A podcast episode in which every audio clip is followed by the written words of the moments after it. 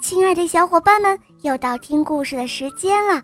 我是你们的好朋友肉包。今天的故事是金星瑶小朋友点播的，我们一起来听听她的声音吧。肉包姐姐好，我叫金星瑶，我来自青岛，我今年六岁了。我喜欢小肉包童话，我的同学是夜天使。我也喜欢《恶魔导师王复仇记》。今天我想点播一个故事，故事的名字叫《小熊宝贝的盒子》。好的，小宝贝，那就由我来为你讲这个故事喽。下面请收听《小熊宝贝的盒子》，演播肉包来了。小熊有两个特别心爱的盒子，一个是黄色的，专门用来装烦恼；另外一个是红色的，专门用来装快乐。爸爸要出远门了，他对小熊说：“小熊啊，爸爸要出去了，我会很想你的哦。你呢，就把这段日子的烦恼和快乐都装好，等爸爸打电话来。”告诉爸爸好吗？知道了，爸爸。小熊点点头，答应道。爸爸走了，小熊还是有一些难过。早晨，他赖在床上不肯起来。妈妈说：“哦，小熊，我的好孩子，快起来吃饭吧。”但是小熊却将被子一拉，蒙在了头上。妈妈问他。是不是生病了？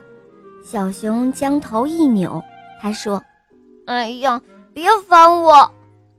这时候，黄色的盒子里叮咚一响，小熊打开一看，里面多了一个烦恼。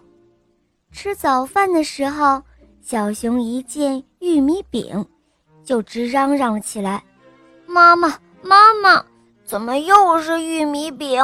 我都吃烦了。这时候，只听“叮咚”一声，黄色的盒子里又响了一下，里面又多了一个烦恼。整整的一天，小熊都不顺利。浇花的时候，水洒到新鞋子上；捉迷藏的时候，怎么也找不到小白兔。连和小狗兄弟赛跑的时候，小熊都是最后一个，哎，真烦人，真烦人！叮咚，叮咚，只听黄色的盒子里不断的发出响声，肯定是一个又一个的烦恼。到了晚上，爸爸来电话了，小熊高兴极了。话筒里传来爸爸熟悉的大嗓门儿，小熊开心地对爸爸讲了一天所发生的事情。这时候，红色的盒子里叮咚一响，多了一个快乐。爸爸听完小熊的烦恼，大笑着说：“哈哈，小熊啊，不喜欢吃玉米饼，可以跟妈妈说吗？”在浇花的时候，记得把喷壶拿稳了。下一次和小白兔捉迷藏，仔细听一听它的脚步声，还有跑步更要多练习，这样才能够拿第一呀。听了爸爸的话，小熊连连点头。挂了电话后，小熊发现红色的盒子里已经装了不少快乐。第二天早晨，小熊醒来的时候，他做了一个快乐的梦。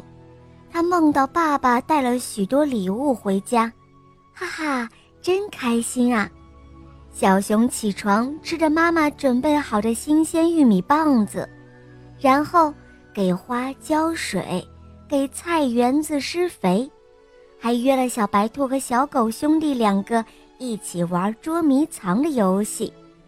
到了晚上，小熊躺在床上，心里想：等着爸爸回来的时候，我要让他看到黄色盒子里的烦恼通通不见了，而红色的盒子里却装满了快乐。我在快乐的等着爸爸回来。好了，小伙伴，这个故事就讲到这儿了。今天你有快乐或者烦恼吗？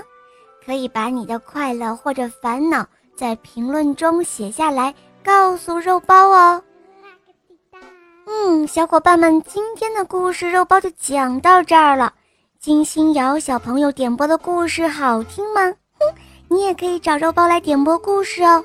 大家可以通过微信公众号搜索“肉包来了”，在那儿可以给我留言，也可以通过百度或者喜马拉雅搜索“小肉包童话”，就可以看到肉包更多好听的故事和专辑啦。今天我向你推荐小肉包第三部童话。我的同学是夜天使，非常好听哦，小伙伴们赶快搜索收听吧。好啦，金星瑶小宝贝，我们一起跟小朋友们说再见吧，好吗？